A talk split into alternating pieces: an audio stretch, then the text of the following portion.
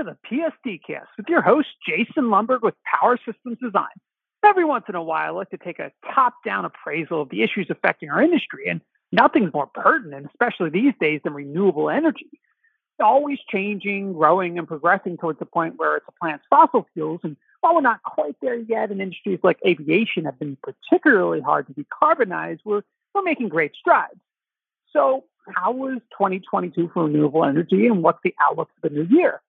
On the line, we've got Kevin Kolstad at Energy Shares, and hopefully, can shed some light on the state of renewable energy uh, moving forward. So, Kevin, welcome aboard, and can you tell us a little bit about Energy Shares? Absolutely, and thank you so much, Jason, for having me. It's, it's great to be on the podcast. Really appreciate the opportunity. Energy Shares is a FINRA registered broker dealer and an equity crowdfunding platform where renewable energy project developers can raise capital to develop their solar and wind and battery storage projects uh, from a pool of retail investors and uh, accredited and non accredited investors. Um, so we're really excited to be uh, FINRA licensed. We, we just got our approval to operate earlier this year in 2022 and plan to launch the, the platform in the marketplace uh, in 2023 in, in, Q1 and expect that uh, renewable energy projects will be able to uh, be listed on the website and individual investors can come in and uh, uh, invest their capital into a renewable energy project and uh, and help make new wind and solar and battery storage projects possible. Very cool. Now we've mentioned how the installed solar capacity in the U.S. has actually been on a bit of a downward trajectory with the first quarter of 2022 24% lower than the same period last year and a 52% dec- decrease from the fourth quarter of 2021. Why do you think solar might have declined a bit in this country? Yeah, it's a great question. And I do think it was potentially a, a short term downturn in 2022 due to a number of factors. Uh, the Solar Energy Industry Association and Wood Mackenzie have, have both recently come out with an analysis uh, and trying to, to understand exactly what your question gets to and why that happened in 2022. And, you know, they found and, and have heard from developers like, um, uh, like Solarian Capital, like us, and, and others in the marketplace, that uh, a, a, good portion of the, the responsibility is due to supply chain issues, obtaining solar modules and equipment to, to build projects this year, uh, largely due to the, uh, the, the pending tariff case in, in front of the Department of Commerce, uh, some issues with with imported modules from from Asia. Um, you know, there is some resolution to to that now, and and so I think folks in the industry uh, believe that 2023 will will bring uh, a, tick back up in, in solar installations and and that really the the blip in 2022 was was just a temporary one and, and a downturn in, in, in solar installations. Um, so I think the industry at large is, is expecting uh, still an upward trajectory uh, in 2023 and, and throughout the uh, the next few years, uh, and hoping that 2022 was just a, a temporary downturn. Um, I think it's also important to note looking at quarter to quarter numbers that uh, there's often a rush in solar and wind projects to place them in service right at the end of the year and in the fourth quarter uh, to to capitalize on on the the tax equity uh, requirements and installing a project by the end of the year. Uh, and so I know folks are furious right now in, in December trying to to finalize their projects and, and place them in service uh, to to meet those goals right now in 2022, and uh, and then folks will get get hard to work and, and do the same next year in 2023. Yeah, that makes sense. Uh, now the good news is during that same period, solar represented 50% of all new electricity generating capacity added to the U.S. grid. So while the overall install capacity might have decreased, the percentage of the overall energy mix is solid. So what do you think uh, could cause solar to continue gra- gaining ground in the U.S.? Absolutely. Well, I think there's there's two really key fundamentals to the continued uh, increased generation capacity from solar energy in in the U.S. One is is frankly cost and economics. right now, utility scale solar is the cheapest form of, of new energy generation in just about every state in, in the US. Uh, and so it just frankly makes economic sense to continue to build out utility scale solar projects. Um, couple that with the Inflation Reduction Act, the big climate bill that was passed by Congress and signed into law by President Biden this year, uh, that that increases the investment tax credit back up to 30% and extends that uh, through the rest of the decade. It really will will just give a clear path to utility scale solar developers uh, to continue to develop projects uh, and and continue that upward trajectory over the next decade. Um, meanwhile, individual states across the country, uh, you know, have renewable portfolio standards in place that require their utilities to procure electricity from from zero carbon sources such as solar and wind. Uh, and so, some states like California, of course, have those in place already. California, New Mexico, and others. Uh, additional states may continue to adopt those, and and that will just continue to uh, to lead to to more solar projects across the country, which of course we're all happy to see, and and ultimately can can help mitigate or limit the the impacts from climate change that uh, we're already starting to see across the country. Definitely, and and what about what about wind power? How would you characterize its 2022? And in an application sense, where's the most opportunities for growth? Absolutely, great question. So wind power is, I think, also experienced a bit of a downturn in 2022. Uh, but uh, from what I've been reading from the American Clean Power Association, uh, it appears that, that that's likely a, a temporary downturn as well.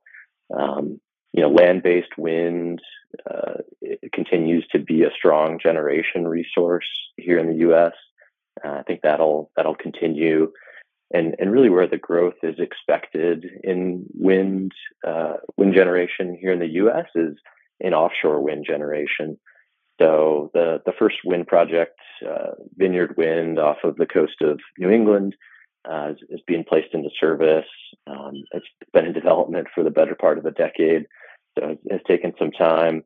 Uh, but uh, there's you know, massive leases of of new uh, new parts of the country in the Northeast and uh, in California as well, where offshore wind generation should be coming online in, in the next four, five, six years.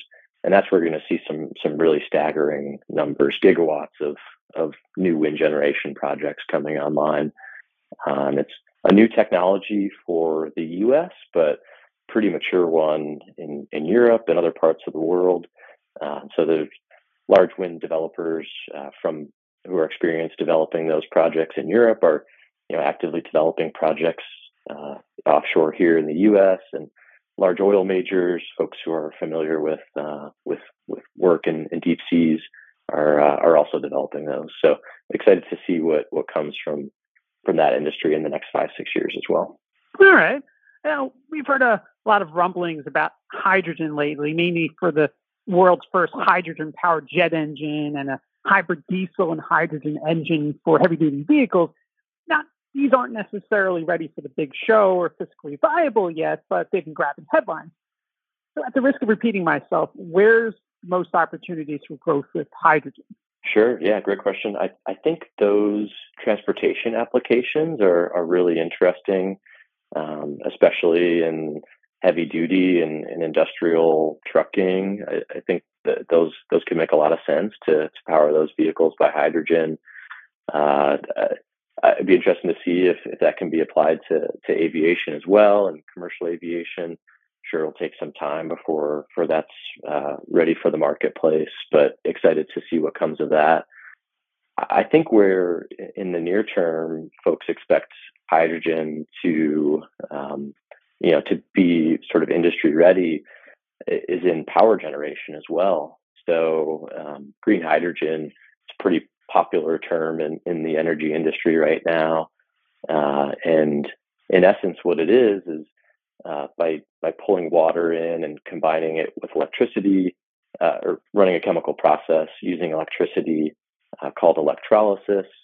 Uh, that water molecule can be separated into hydrogen and oxygen. Uh, and then that pure hydrogen can be used as needed uh, for those transportation purposes that, that you mentioned.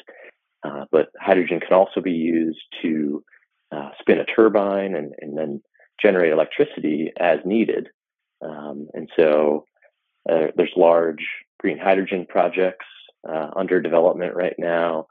Uh, and, and I think the great appeal of it is that, uh, you know, assuming you produce that hydrogen through electrolysis using a clean renewable energy source like solar or wind or geothermal, uh, then that hydrogen is, is considered green or clean. And then that hydrogen can be stored and, and then used when when needed on demand to generate electricity. And so really it's a, a form of storing the energy and, and then being able to generate electricity again when it's needed. and that really helps mitigate the uh, you know one of the drawbacks of solar and wind energy that uh, those are intermittent resources that only only run when the sun is shining and the wind is blowing.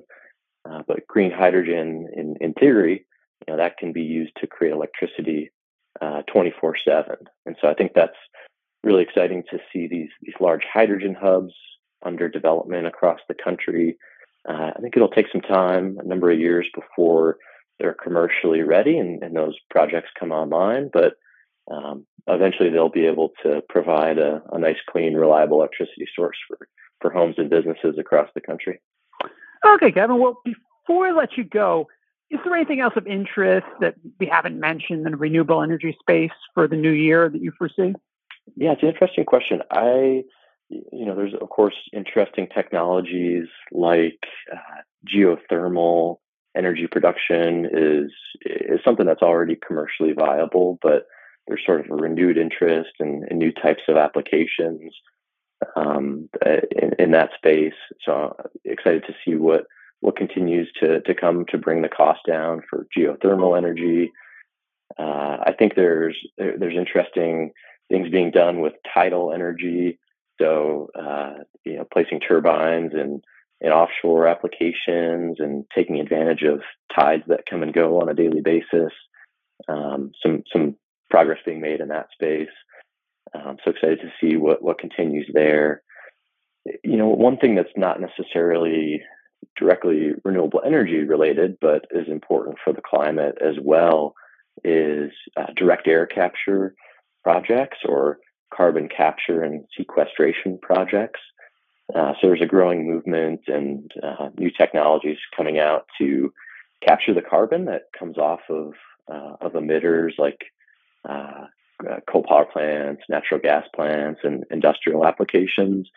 Um, being able to capture that carbon and then uh, store it or turn it into a, a usable form of carbon. Uh, and I think that'll be an important component of of uh, humanity's decarbonization strategy over the coming years. Um, so ex- excited to see what comes from uh, from the carbon capture space as well. Great. Well, thanks again, Kevin. And to our audience, thanks for tuning in. Stay safe and healthy, and have a great day.